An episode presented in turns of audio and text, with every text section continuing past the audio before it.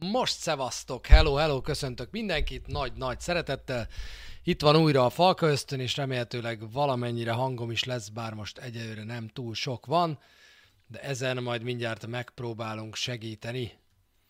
Szóval, köszöntök mindenkit, nagyon örülök, hogy itt vagytok. Ma beszélgetni fogunk jó sokat az olasz futballról, beszélgetni fogunk jó sokat az AS Rómáról, most már jó hangom, és beszélgetni fogunk rengeteget majd az előttünk álló feladatokról, mert azok bizony vannak még hozzá bőven szépen. Most már biztos, hogy jó kell, hogy legyen a hang, mert látom, hogy belemászik a sárgába, sőt néha a pirosba is.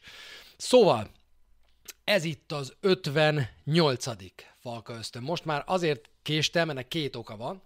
Az egyik az az, hogy a környékbeli kutyák azok még nem tudják, hogy este kilenckor Falka Ösztön van, így aztán be kellett csuknom az ablakokat. A másik pedig az, hogy megvártam, amíg a Juventus megszerzi a vezetést a Láció ellen, hogy igazán jó hangulatban kezdhessük el, mert hogy a Sampdoria már egy szívességet tett nekünk azzal, hogy a Samp ma este 4-1-re legyőzte a Fiorentinát, ezzel véglegessé vált, hogy a Róma kezében van a saját sorsa. Mit jelent ez? Akár a Torino elleni mérkőzést, akár a Feyenoord elleni konferencialiga döntőt nyeri meg a Róma, biztos, hogy a következő szezonban az Európa Ligában szerepelthet. Úgyhogy ez nekünk jó hír, annak ellenére, hogy elbalfékeskedtük ezt a hetet, valahogy a sors megfogta a kezünket, és a játékvezetői hibákért, nem a most hétvégiekért, mert azok nem voltak sokan, hanem a korábbiakért úgy tűnik, hogy úgy rendezi a többi mérkőzést, hogy az nekünk jó legyen, és azt gondolom, hogy ez az a pont, ez az a bizonyos pont, amikor nekünk már igenis ki kell mondani, hogy innentől kezdve ha a két meccsből egyet nem tudunk megnyerni, akkor gigabalfékek vagyunk, és megérdemeljük, hogy ne induljunk Európában. Ez is benne van még, de bízom benne azért, hogy akár a Toro ellen, akár majd a Feyenoord ellen meg lesz a győzelem. Láttam a kérdéseket ám, láttam ám, hogy kérdezitek, hogy mi lesz akkor most Tiranából, lesz majd úti film, meg ilyesmi. Hát nem mondok még el semmit, mert egyrészt, aki nem látta a Twitteren, hogy mi lesz, az magára vessen. Oda már kiírtam.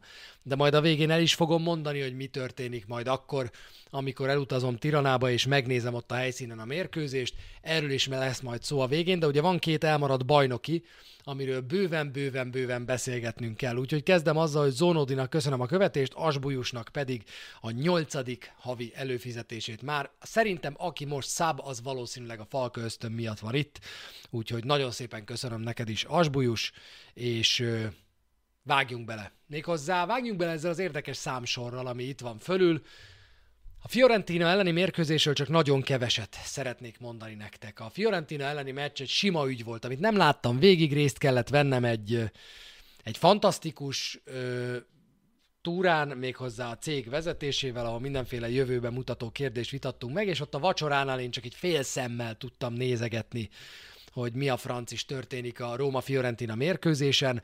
A hetedik percben kapcsoltam be a streamet úgy, hogy tudtam, hogy 1-0-ra vezet a Fiorentina, és mire elindult a stream, rendesen kérdezték a kollégák, hogy na mi van már 2-0, és abban a pillanatban meg is született a második gól, úgyhogy 2-0-ra nyert a Fiorentina, két nagyon korai góllal, nem láttam végig a mérkőzést, de pontosan láttam azt, amit ti is írtatok, és pontosan láttam azt is, amit mások írtak, hogy a csapatnak igazából esélye sem igazán volt azon a mérkőzésen a pontszerzésre.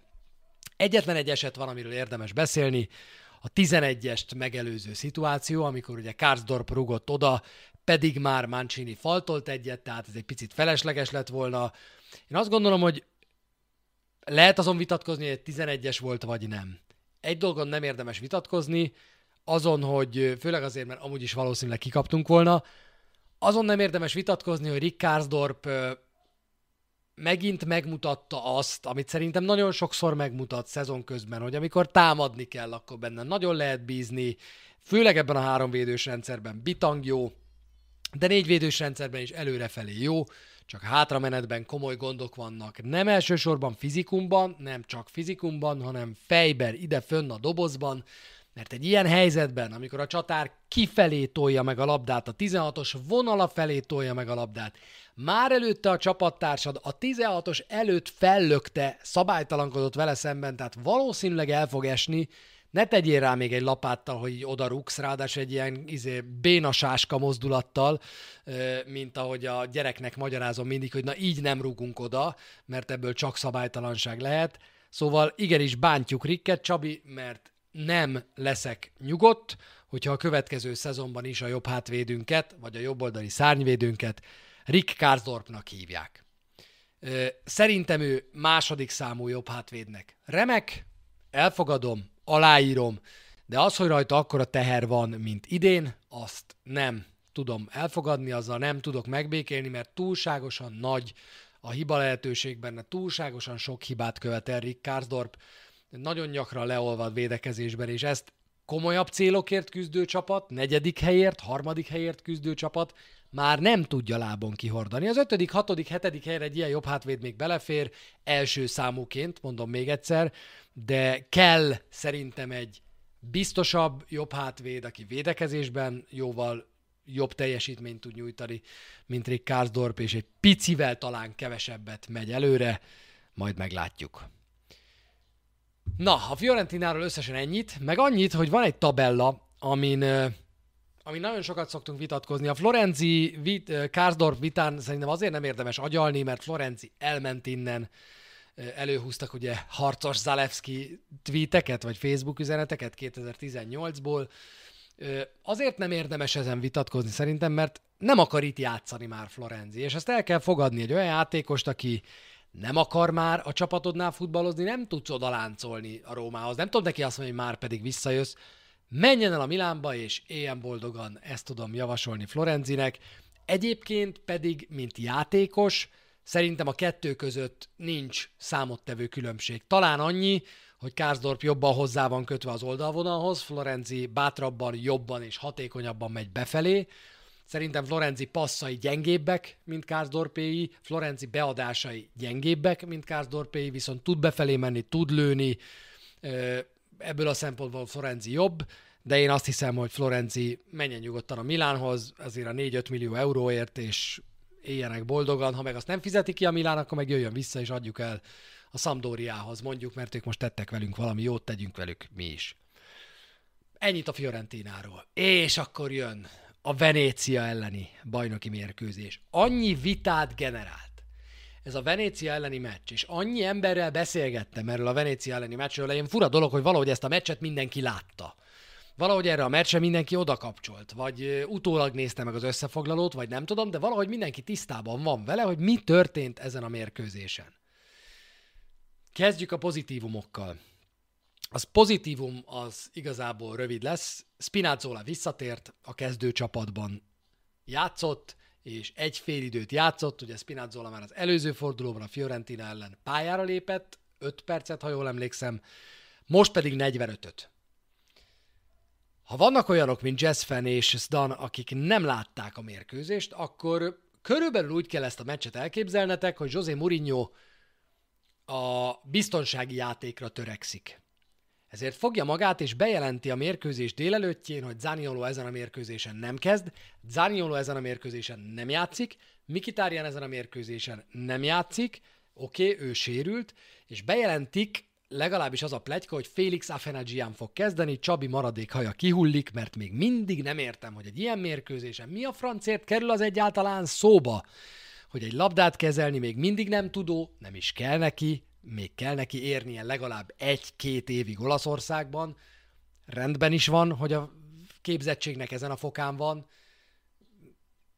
de mi a francért kerül a szóba egyáltalán, hogy egy ilyen mérkőzésen ő szerepeljen a kezdőcsapatban, amikor ott ül nekünk a padon az én barátom, haverom, tesóm,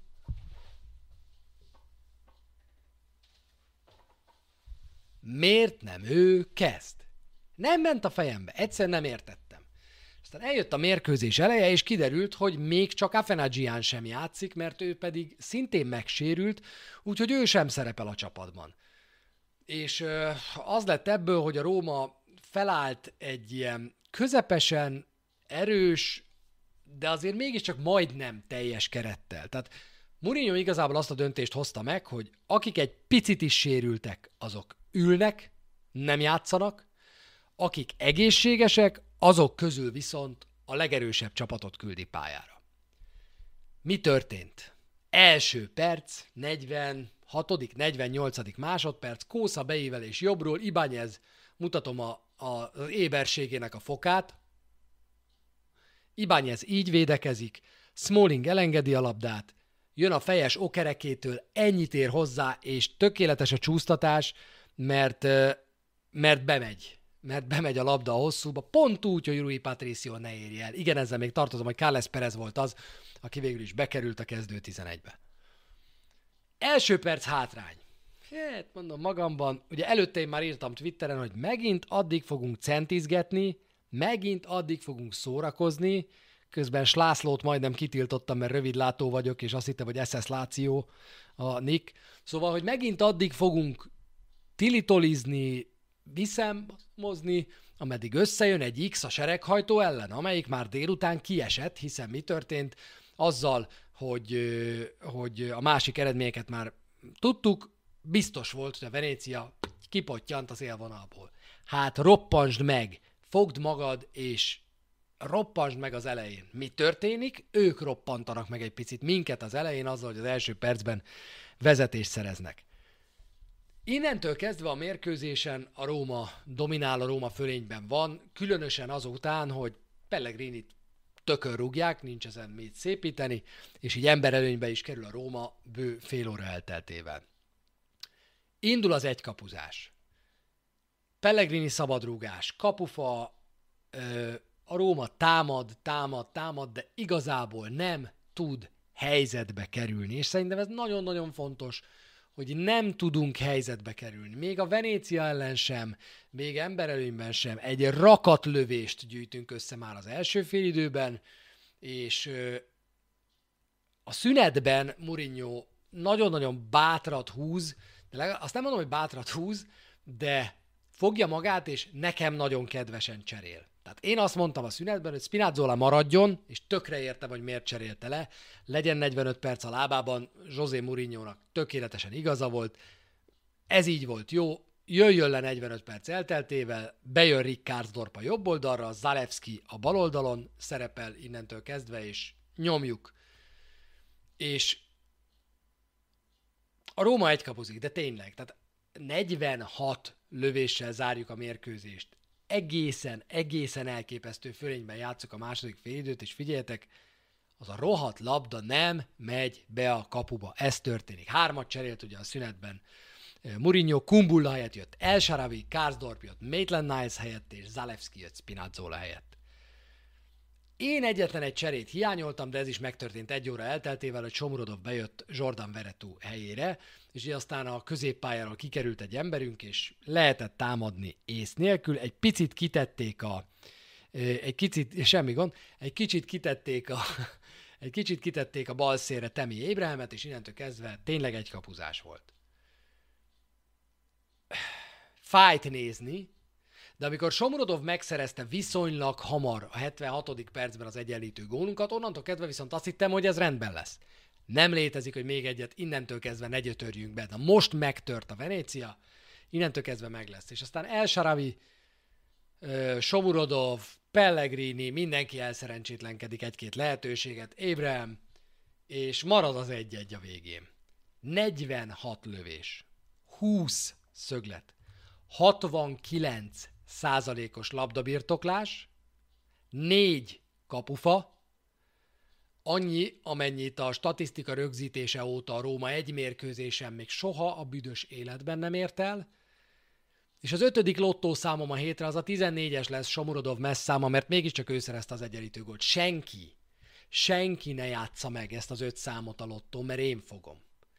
Ezek a hétvégi lottó számaim a Venécia elleni X-et így fogja nekem visszafizetni a sors, hogy meg lesz az ötös, és a Falka ösztönt bevásároljuk a Sport TV-be, és minden hétfőn este ott leszünk. Egészen fura meccs volt, mert máshogy ítéljük meg utólag.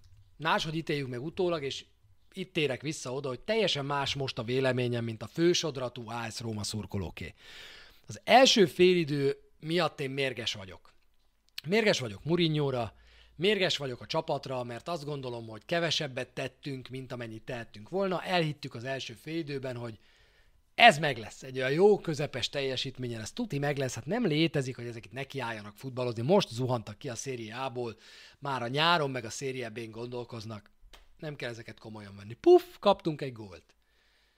Nem tudtunk vissza kettő padlót nyomni ezután rögtön, egy kicsit üresbe tettük magunkat, picit gondolkoztunk, és aztán utána szerintem a kiállítástól kezdett igazán úgy felpörögni a csapat, hogy, hogy, hogy működjön. Ez így is van. Az első száz, ha megvan az ötös, akkor az első száz feliratkozó ajándék Somorodov Mest kap. Tuti. Tuti Attila, hogy így lesz. Szóval, emiatt mérges vagyok. És az egész első félidő miatt mérges vagyok. A második félidőben örülök neki, hogy cserélt Mourinho bátran a szünetben. Korábban emlékezhettek rá, hogy ez nem így volt. És megint azt mondom, hogy konzisztens a 69% a labdabirtoklás. Ö, hát ezt asszonyjal megbeszéltük, hogy ez lesz az ötödik szám. Na, szóval a második félidőre Mourinho bátran cserélt.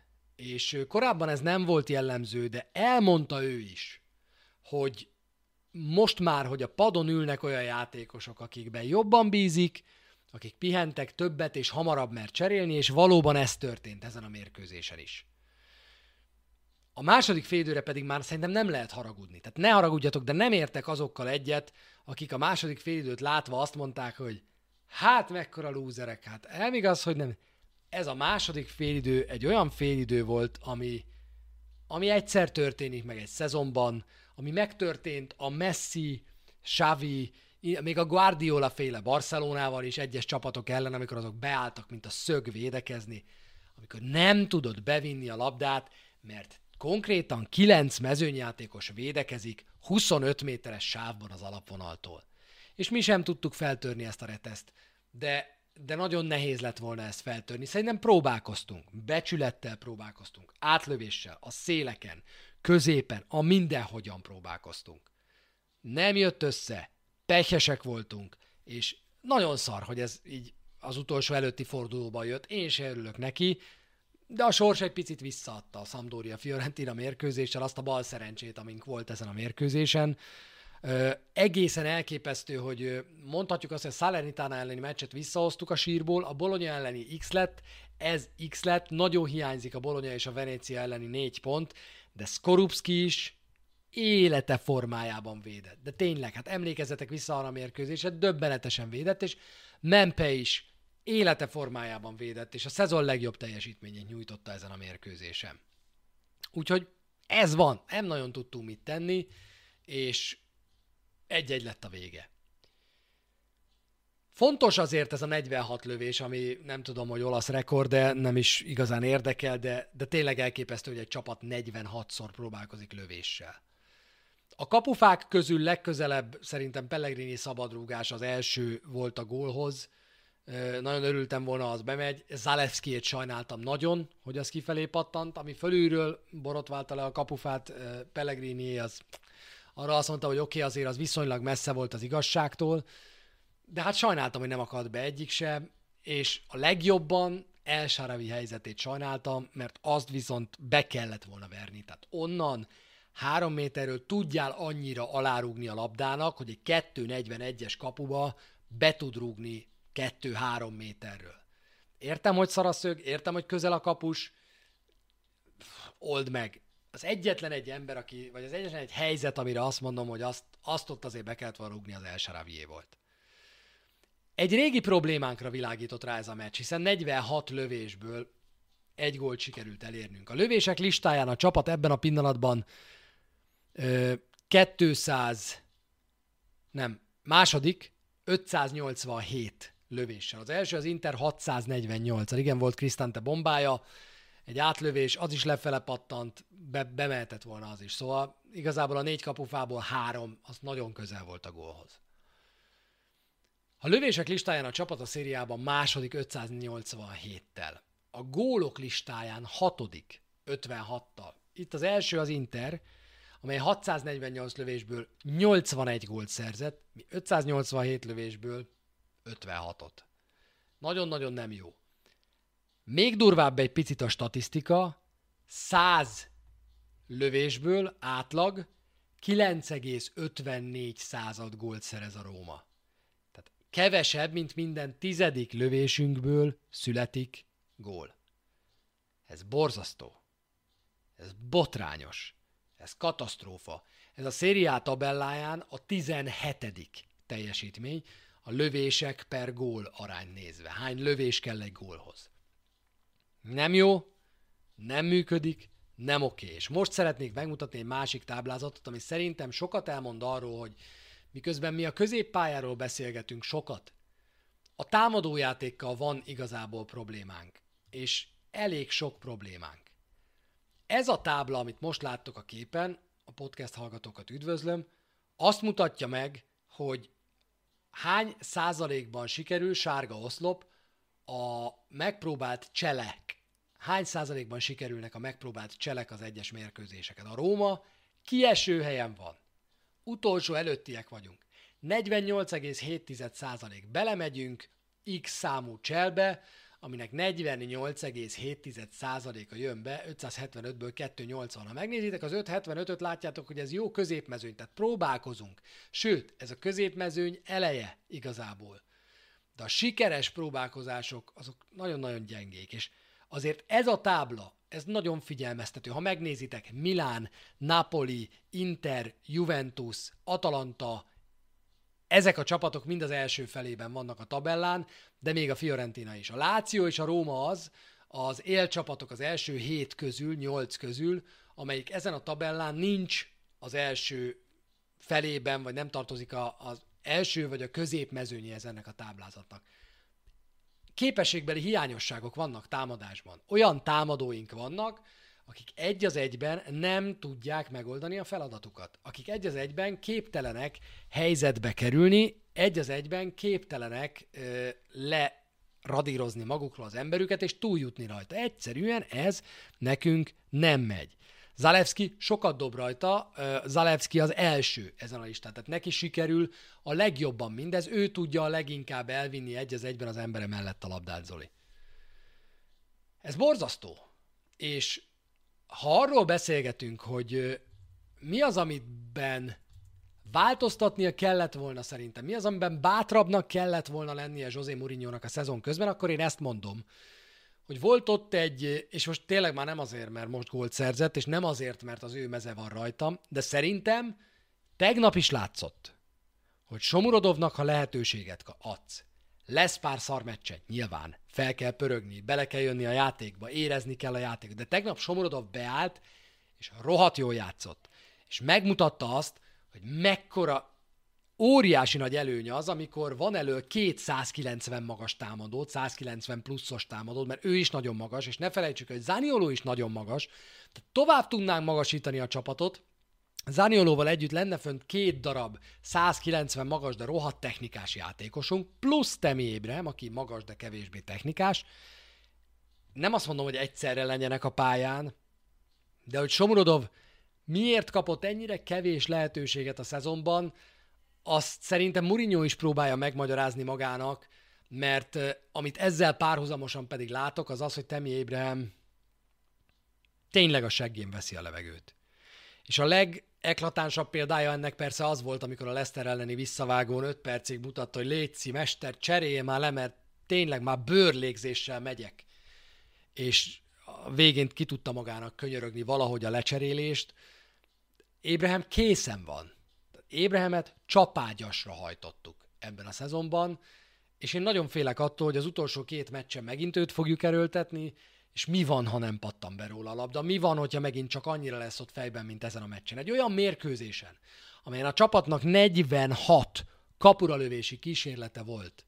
Három volt a csatárunké ebből. Három volt Temi Ébrahimi. Nem tudott helyzetbe kerülni. Úgyhogy én bízom benne, hogy a Torino ellen Sobrodov fog majd játszani, és Ébrahim pihen.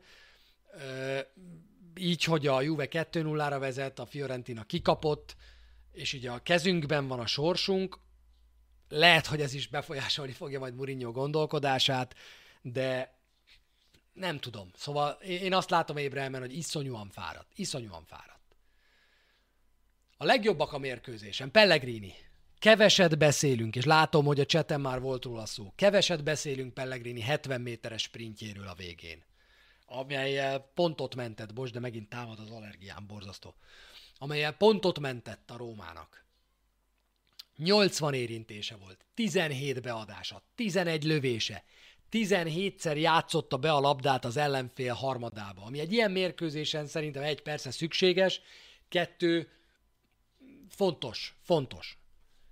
12 kilométert futott. Lorenzo Pellegrini nálam a mérkőzés embere, és Lorenzo Pellegrini azt gondolom, hogy nálam mindent egybevéve a szezon embere is lesz, elő is túrtam róla egy ilyen fotót, amit lehet, hogy sokan már láttatok, de hát a sokan még nem, amikor Lorenzo Pellegrini a pályára futó nagy Francesco Tottit követi a szemével, én ezt nagyjából két-három hete került elém ez a fotó, és azóta imádom.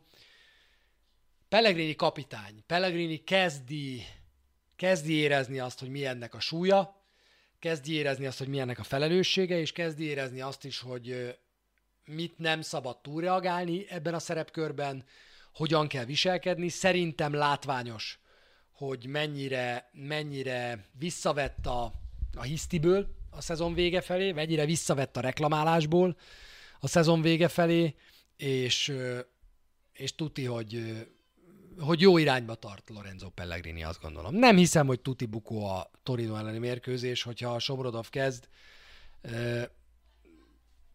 valahogy le kell venni a terhet Temi Ébrahimről, én azt hiszem. Lehet azt mondani, hogy, de amikor most bejött Somorodov, neki köszönhetjük a pontot. Tehát az, hogy, a, az, hogy berúgta, az egy dolog. Előtte milyen paszt adott Pellegrininek, úgyhogy 40-szer, 50-szer, 60-szor nem tudtunk átmenni a védelmükön, ez a gyerek bejött, és egy sarokpassza az ígyszerben ugratta ki Pellegrinit. Somorodova beállása után eljutott öt lövésig, kettő ebből kapura ment, lőtt egy gólt, és a passza Pellegrininek a gólja előtt fantasztikus volt, több lehetőséget kell neki adni, mert különben soha büdös életben nem tudjuk meg, hogy ezen a szinten mire képes. Márpedig, ha igazolsz egy játékost, aki 26 éves, középkorú futball életkorban, és ennyibe kerül, több mint 15 millió euróba, akkor szerintem a minimum az, hogy igenis megnézed, hogy mi történik vele.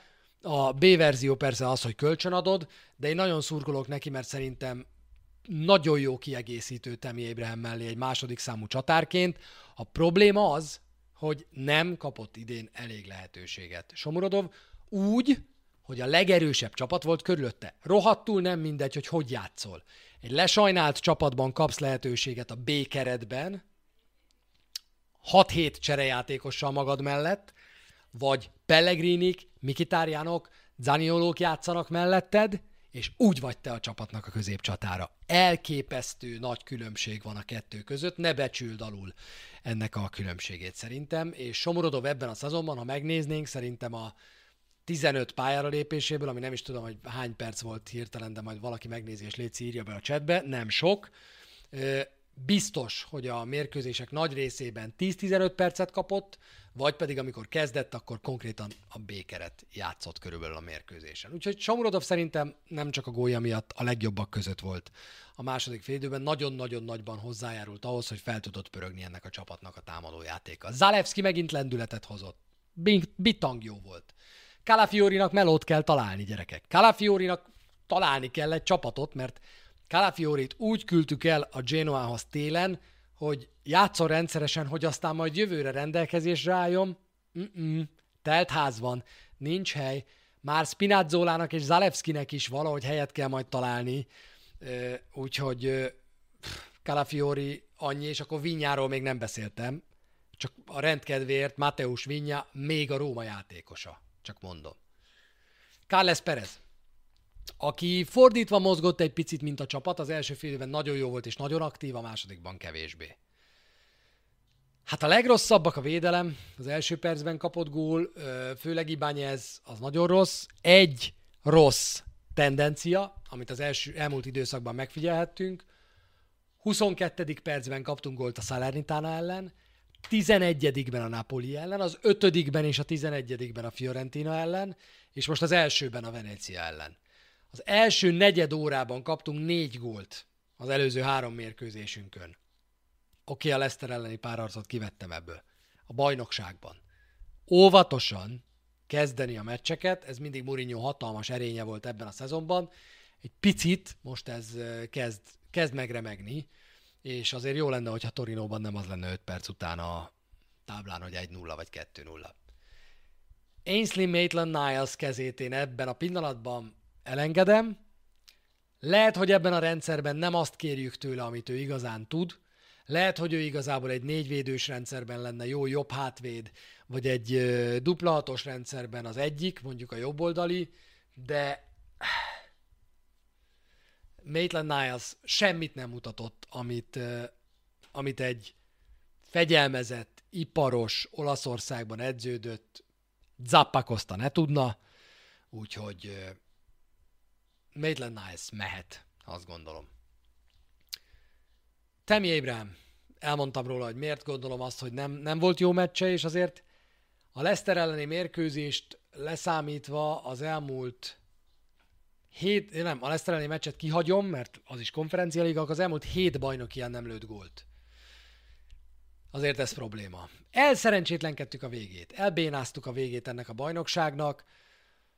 Csúnyán. Különös az utolsó három hazai mérkőzést, amiből egyet sikerült valahogy megmenteni. Ez a négy pont a Bolonya és a Venécia ellen nagyon-nagyon hiányzik. Nagyon hiányzik. Úgyhogy három éve, hatodik, két éve, ötödik, tavaly hetedik hely. Ez lesz a negyedik szezon sorrendben, amikor már biztos, hogy a bajnokok ligája szereplést nem tudjuk kiharcolni. Játszunk egy Európai Konferencialiga döntőt, tavaly egy el elődöntőt játszottunk, és azért szerintem ez az idei csapat is kikapna a Manchester United-tól, úgyhogy össze kell kapni magunkat, hogy ezt a szezont jól akarjuk befejezni, a minimum az az Európa Liga szereplés kiharcolása, mindegy, hogy melyik meccsen.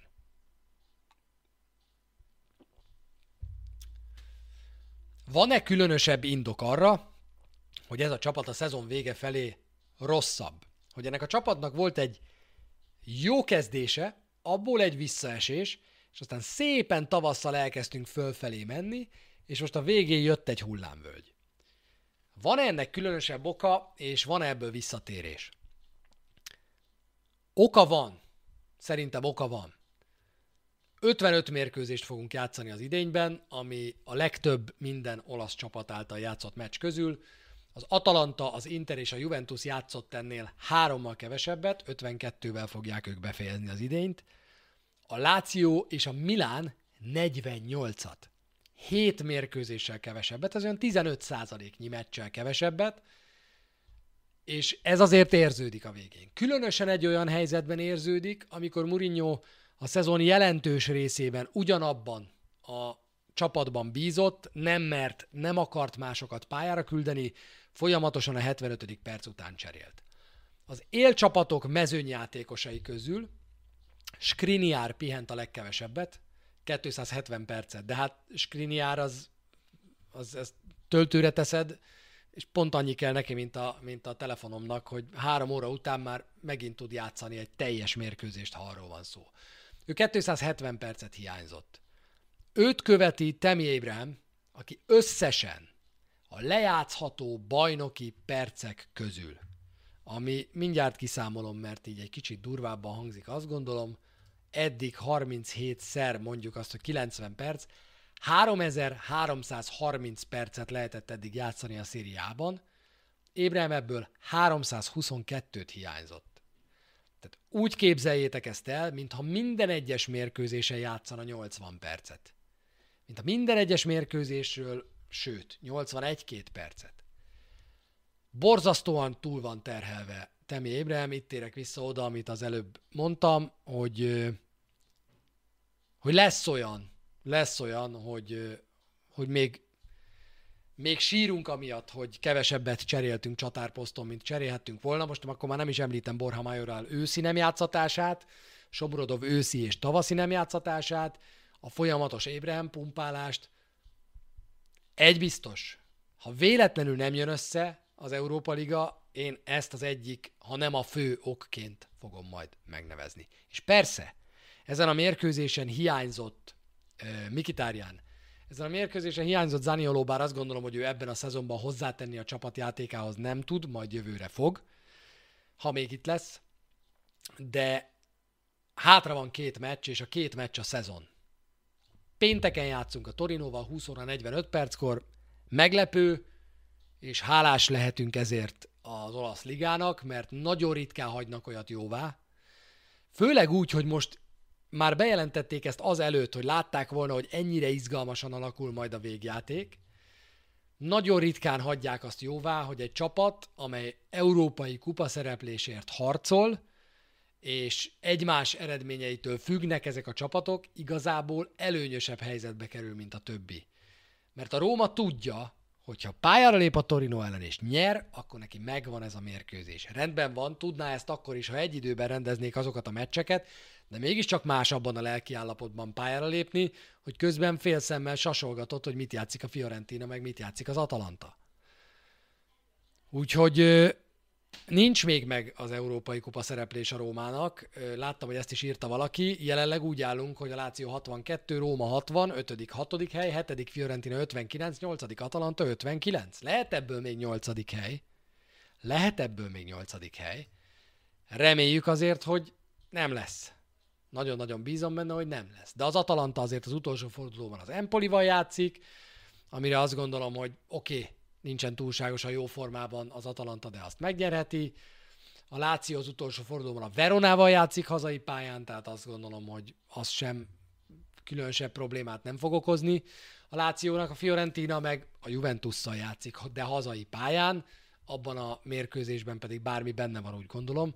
A kezünkben van a sorsunk, annak ellenére, hogy jól elbaltáztuk a bajnokság végét, hogy legalább négy pont benne maradt, és megbocsátom a konferencialiga szereplés miatt az idegenbeli Inter és Fiorentina és Napoli buktát is, Inter és Fiorentina buktát, de maradt ebben a bajnokság végén, és a fáradtság jelei szerintem egészen egyértelműek. Jön a Torino, amelyről pedig nem mondhatjuk azt, hogy az elmúlt időszakban összeestek volna mindig azt várja az ember a senki földjén szereplő csapatoktól, így a végére úgy megunják, úgy elegük lesz, jó, most már bemaradtunk, Európa messze van, kiesés messze van, hát akkor jó, az itt nekünk mindegy, hogy kilencedikek leszünk, vagy tizenkettedikek.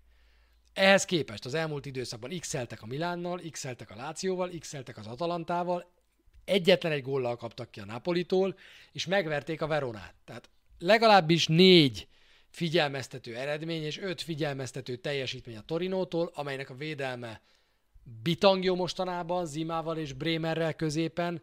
Ez a cseh gyerek is, nem tudom, hogy húzzák elő ezeket a védőket Torinóban, de elég jól csinálják mostanában. Úgyhogy nem lesz könnyű az a feladat. Egyáltalán nem lesz könnyű ez a feladat. bízzunk benne, hogy meg lesz, a sorsunk a kezünkben van. Na de mi lesz a bajnoki címmel? Mi lesz azzal, hogy én végig azt mondogattam, hogy nyugodjatok meg, dőjetek hátra, az Inter úgyis megnyeri a bajnoki címet. Hát ebben most már egyáltalán nem vagyok biztos.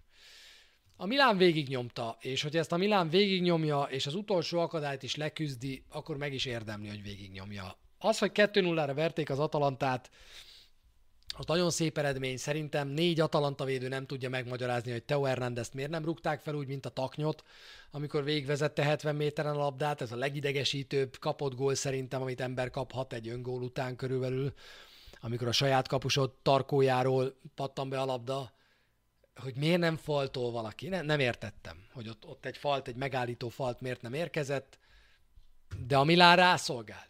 A Milán kitartott. Mindenki azt mondta, hogy a Milán bukni fog, a Milán túl teljesít. Én is azt mondtam, onnan tudom.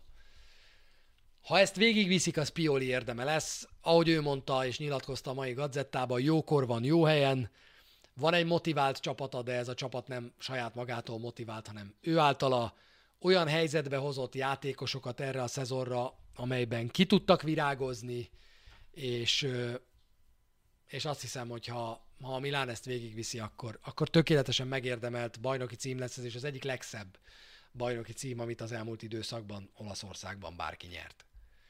Kapaszkodik az Inter, de hát al- alattunk maradtak kapufákban is a hétvégén, 4-3 lett nekünk.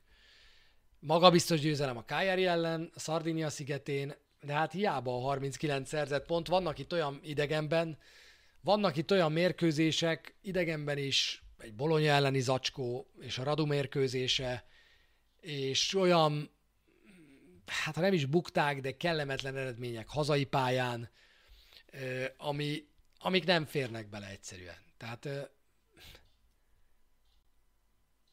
én sajnálnám Inzágit, meg sajnálnám az Intert, meg sajnálnám a saját tippemet, de azért a Sassuolo, a Fiorentina ellen, a Bologna ellen maradtak ebben bőven pontok. Az egyetlen szerencséje az Inzáginak, hogy eközben a Milán a Sassuolo-val játszik, és a Sassuolo azért idén már egy-két nagy csapatot eltángált, Atalanta 2-1, Fiorentina 2-1, Láció 2-1, Juvétól csak nagyon szoros vereség. Nem rossz ez a Sassuolo. Dionisi csapata szerintem mindenre képes, és annak a fordítottjára is. Tehát azt megmondani, hogy Berardi, Scamacca egy mérkőzésen a szériá legjobb támadó párosa lesz, vagy a legrosszabb, ezt előre megmondani nem lehet egyik mérkőzésen sem. Most hétvégén a gyönyörűbbik arcukat mutatták, de simán benne van, hogy a Milán ellen majd kipukkadnak, meg az is benne van, hogy teszik majd a dolgokat, és, és, és te, ahol, pontosan, pontosan ahogy írod, egy ilyen hipster csapat. Tehát ez a fölmennek a pályára, az is benne van, hogy az Empoli ellen lesz 0-3, meg az is benne van, hogy a Milán ellen lesz 3-0.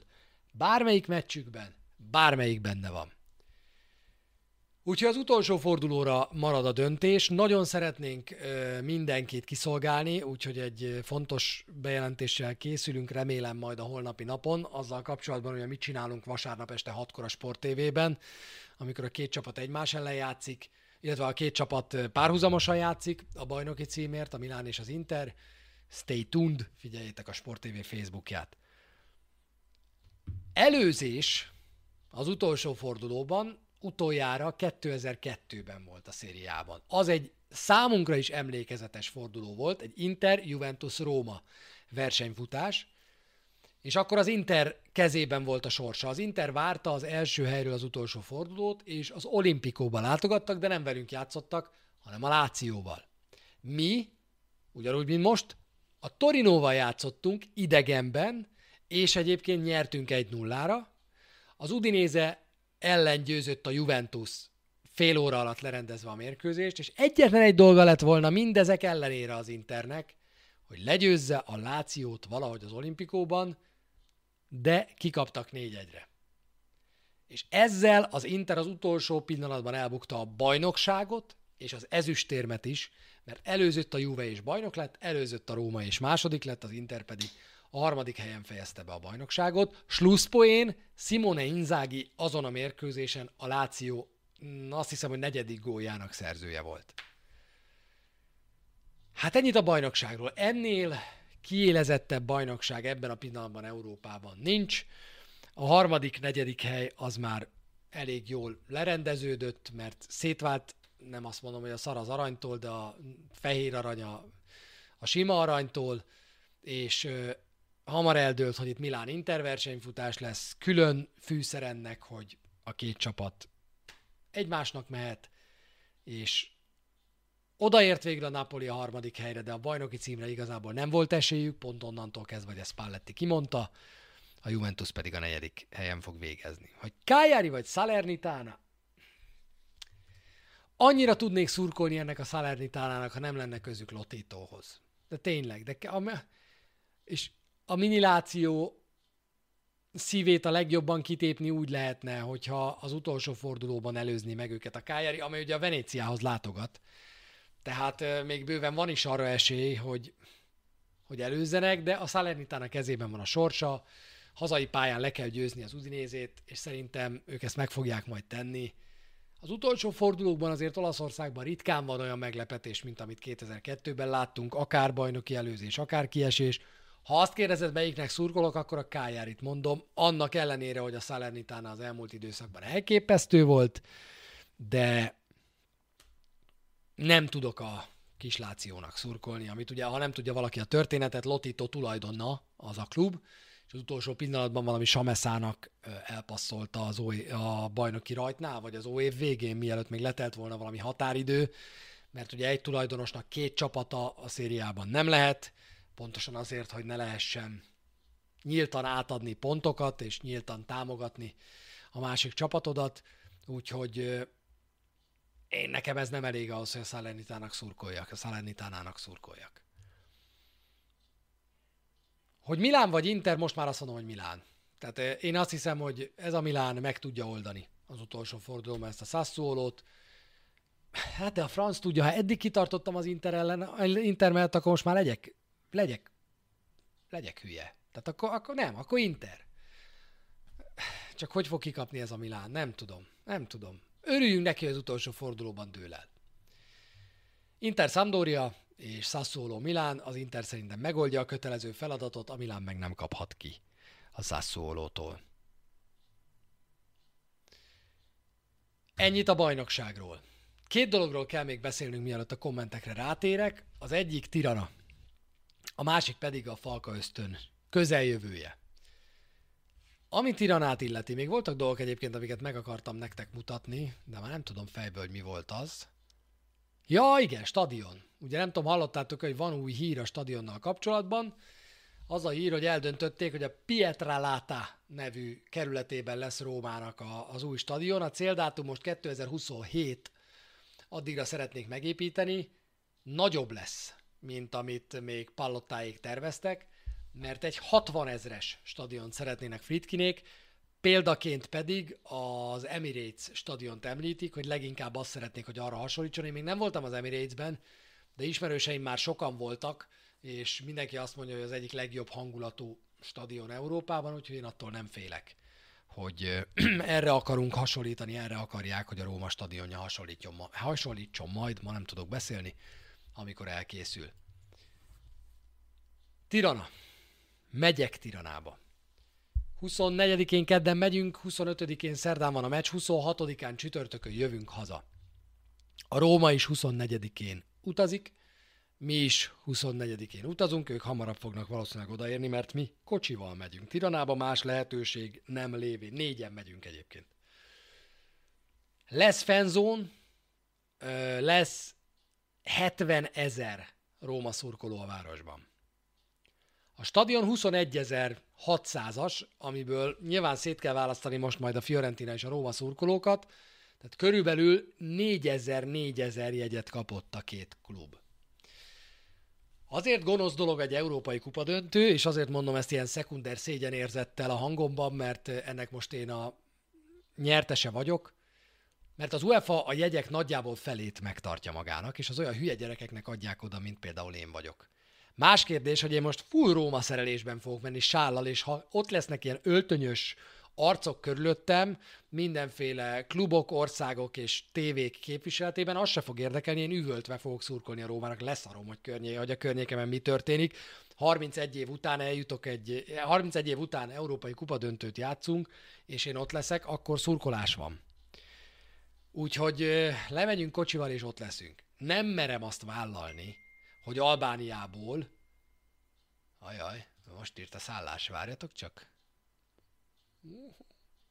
Már ki is fizettem le, nem mond nekem.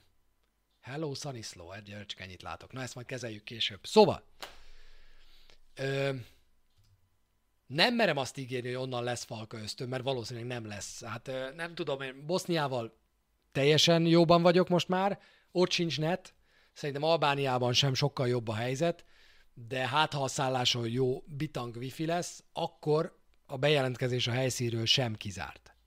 Ami viszont tuti. Tuti. Hogy a következő program vár rátok, megint akik itt vannak és figyelnek, azok most egy pillanatra a képernyőt figyeljék, akkor is, ha eddig csak hallgattak. Ez volt az 58. Falka ösztön. Lesz egy 59 még itthonról hétfőn a Torino elleni meccset értékelve, és aztán utána a tiranai túrára ráfordulva, a megszokott időpontban hétfőn este 9-kor. Ha röviden akarom összefoglalni, akkor a Szia Uram hosszú UTPK-vel érdekel a napkommentje Bali Vargály. Szóval a legkönnyebben azt tudom mondani, úgy tudom összefoglalni, hogy minden hétfő mostantól kezdve három héten át, június 6-ig este 9-kor Falka, Ösztön már pedig van, aki itt van, itt van, aki nincs, nincs, ahogy a viccben van. Az 59., a 60. és a 61. Ha nem is tudok a helyszínről bejelentkezni, de megpróbálom majd, akkor is, hogy úti film készül, az tuti. Tehát az úti társaim akár itt vannak most, akár nincsenek, most mondom, hogy úgy szállhatnak be a kocsiba, hogyha vállalják az filmben való részvételt, vagy legalábbis operatőri technikusi feladatokat. Mert film erről a túráról hódziher, hogy készül. Ez olyan hangulatú lesz, hogy az elképesztő, akkumulátorokkal, memóriakártyákkal, mindennel felszerelem magam, és végig forgatjuk az egész túrát. Mindent, amit el tudtok képzelni. Azt nem. Úgyhogy ez az úti film premier, ez 30-án hétfőn este lesz majd, itt ugyancsak Twitch-en. Ez úgy fog majd zajlani, hogy elkezdjük a Falka ösztönt, és aztán elgurítom ezt a negyedórás, 20 perces, amilyen hosszú lesz filmet itt, és aztán utána megbeszéljük, hogy mit láttunk. Aztán majd felkerül utólag természetesen a YouTube-ra is, mert ennek ott is van a helye szerintem. És a végén pedig, június 6-án, amikor már tényleg mindennek vége, és már rohadtul nem vagytok rám kíváncsiak, akkor alapos előkészületek után meg is beszéljük, hogy mit is kellene kezdeni ezzel a Rómával a nyáron, mik az elvárásaink ezzel a klubbal kapcsolatban most nyáron. Na, úgyhogy ennyi minden vár rátok, ennyi minden vár ránk még, nagyon remélem, hogy bitang jó lesz, és bízom benne tényleg, hogy, hogy itt lesztek majd, és figyelitek, és nézitek, és maradtok a szezon végéig. Chat! Mozdulj meg! Minden kérdést, amit nekem szántatok, és nem itt a hátam mögött beszéltetek ki, mint ahogy láttam, hogy ezt csináltátok. Például, amikor Kársdorpról beszéltem, meg Ébrahemről, meg mindenkiről, az most jöhet a chatbe. Jó kis albán tengerpart plusz a jó kis albán sör. Jó az albán sör? Nem tudom, jó az albán sör? Elnézést kérek, Slászló, ne haragudjál. Ez van. 70 ezer. Képzeljétek el, hogy az albán polgármester jelezte az UEFA-nak, hogy itt komoly rendőri jelenlétre lesz szükség, mert 4000 római mehet be. Ugye ők a tengeren szépen átjönnek simán, nem probléma.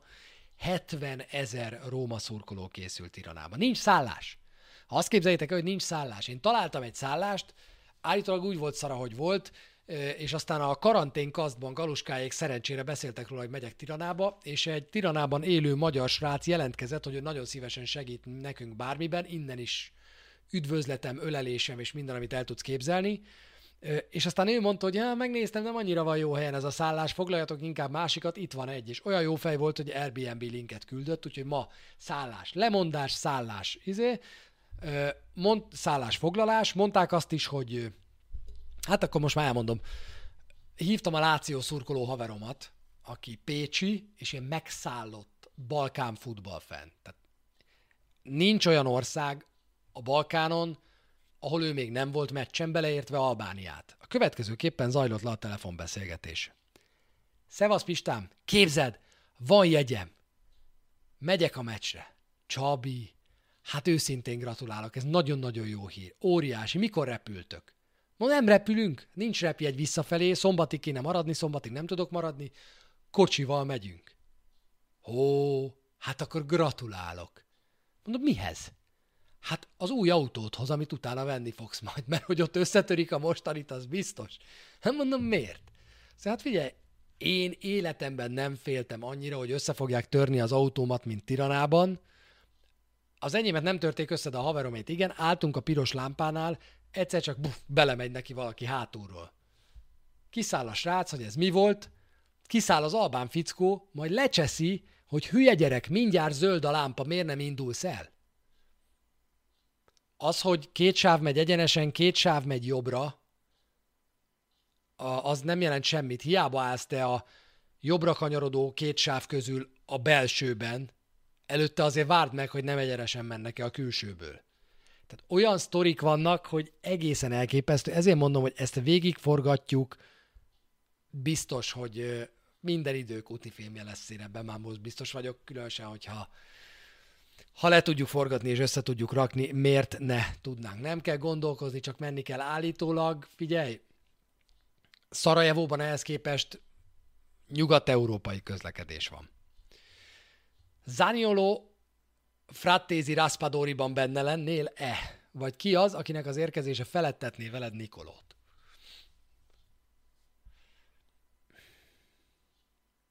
Az a baj, hogy egyre több játékos van, aki Nikoló távozását tudná velem felettetni. Én igazából itt már pénzszagot érzek. Tehát én már azt érzem, hogy rengeteg csapat van, amelyik Zaniolóért egészen sok pénzt fizetne ki, és én már azt nézem, hogy kinek tudnánk ilyen 50-60-70 millió környékén elpasszolni. Ha pedig játékost kapunk helyette, akkor ha Raspadori és Frattézi, annak tudnék örülni. Figyelj, az megoldaná azt a két problémát, amiről ma beszéltem. Úgyhogy igen. A válaszom az, hogy igen, én ezt elfogadnám. Azért, hogyha egyiküket Skamakkára be lehetne cserélni, én annak örülnék, de tudom, hogy az nem fog menni. Dibala. Nem most van itt az ideje a nyári átigazolásokról ö, szóló beszélgetésnek, hiszen tudjátok, hiszen tudjátok, mert megmutattam, hogy majd az utolsó júniusi, első júniusi falka ösztönben beszélgetünk ezekről bőven. Én nem hiszek abban, hogy Dybala jön, de mégis egy titkos belső hang mégis néha azt nekem, hogy Csabi idéni nyáron a tulajdonosok kitakarítják annyira a keretet, és rászánják magukat arra, hogy egy sztárjátékos érkezzen a Rómához.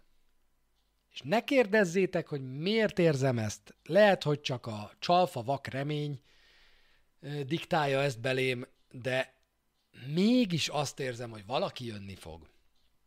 Nézzétek, ehhez azért szerencsés együttállásokra van szükség. Ha az átigazolási időszak logikájából indulunk ki, akkor erre tavaly nagyobb esély volt. Amikor kevesebb csapat költött, kevesebb volt a jövésmenés, mindenki inkább a tutira ment, akkor pár szabadon igazolható játékost azért el lehetett volna hozni. Idén szerintem nagyobb lesz a jövésmenés, és nehezebb lesz. Könnyebben vállalnak majd a csapatok nagy összegű fizetéseket, és ne legyenek kétségeink afelől, hogy ez úgy zajlik, hogy Dybala akkor jöhet hozzánk, hogyha nem viszi el a, és akkor itt felsorolsz 10 klubot, amelyikkel nem tud megállapodni, ennek a fele a Premier League-ben van, a többi Spanyolországban, van az Inter még, meg, a, meg mi, és akkor utána, ha mindezek a tárgyalások sikertelenek, akkor van esélye a Rómának befutni. Kicsit túlzok, mert azt gondolom, hogy ezen egy picit Mourinho tud emelni, hogy mondjuk hogy a második ötben legyünk a tárgyalások során, de sokkal nem jobb a helyzet ennél. Sokkal nem jobb a helyzet ennél. Na, ennyit az átigazolásokról. Jaj, jaj, nagy a baj. Remélem nem hallottátok, mert le tudtam némítani, de rám tört az allergia, úgyhogy be is fejezem, mert az esték azok egyre nehezebbek. Köszönöm, hogy itt voltatok. Senki ne felejtse el, hogy pénteken mindenki a tévé elé, 20.45-kor, Forca Róma, szurkolunk, ki kell harcolni az Európa Ligát már most. Én sokkal jobban örülnék neki, erről még nem beszéltünk, ha ez összejönne, és tét nélkül felszabadultabban. Tehát nem akarom azt, hogy úgy menjünk neki a konferencia liga döntőnek, hogy ez az egy meccs számít. És ezen áll, vagy bukik a szezon legyen meg az Európa Liga szereplés a bajnokságban, nyugiban utazzunk el Albániába, és nyerjük meg azt a rohadt kupát, és hozzuk haza. Ennél jobb végszó ma úgyse lesz, úgyhogy köszönöm, hogy itt voltatok, mindenkinek nagyon köszi, Zonódinak a követést, Asbújusnak a nyolcadik havi szabot, jó éjszakát, és remélem nincs harag, hogy most egy kicsit ritkábban volt Falka ösztön, a szezon végén bepótoljuk. Szevasztok, hello!